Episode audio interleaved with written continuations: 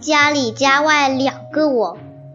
赵翔，我在学校里是个中队委员，可我在家里是个大少爷。真的，我这个少爷的派头还不小呢。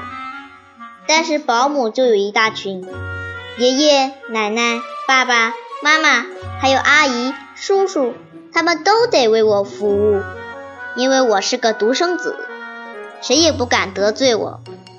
早晨起床，奶奶替我穿衣服，爷爷给我煮牛奶，叔叔为我削铅笔，阿姨为我整理书包，妈妈忙着洗衣服，爸爸忙着烧早饭，只有我没有事儿干，起来就喝牛奶吃早点。可一到学校就变了样，我抢着扫地、擦窗、收本子，见到老师彬彬有礼的叫一声“老师好”。我看到老师脸上露出了满意的微笑，仿佛在说：“赵翔真是个好学生。”有一次，语文考试后的一天，我生病了，没有上学。这次考试我在班上得了第一名，就撒起娇来。吃晚饭时，我这也不吃那也不吃，明明已经很晚了，我却闹着要吃奶油蛋糕。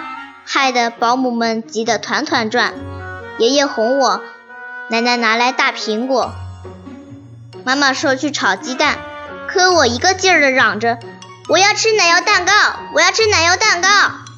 这时响起了一阵敲门声，正好班主任毛老师进来了，我这才停止了嚷嚷。毛老师问了我的身体情况，然后对爸爸妈妈说。你们赵翔真是个好学生，这次语文考试又得了第一名。这孩子有礼貌，劳动也非常积极，在家里一定也很勤快吧？我听着脸红的发烫，特别是最后一句话，这表扬比批评还难受。我生怕家里的人把我的老底揭出来，忙把话题扯开。我说：“毛老师，您真辛苦。”我身体好了，明天就去上课。这一说真灵，毛老师真的起身告辞了。老师走了，爸爸妈妈问我，老师说你在学校里劳动很好，是真的吗？我点了点头。爸爸语重心长地对我说，一个真正的好学生，在家里和在学校应该是一个样。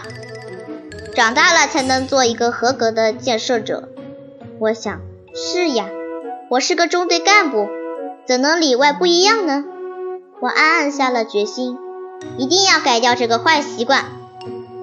第二天早晨，我自己穿衣服，削了铅笔，还叠好了被子，打扫了房间。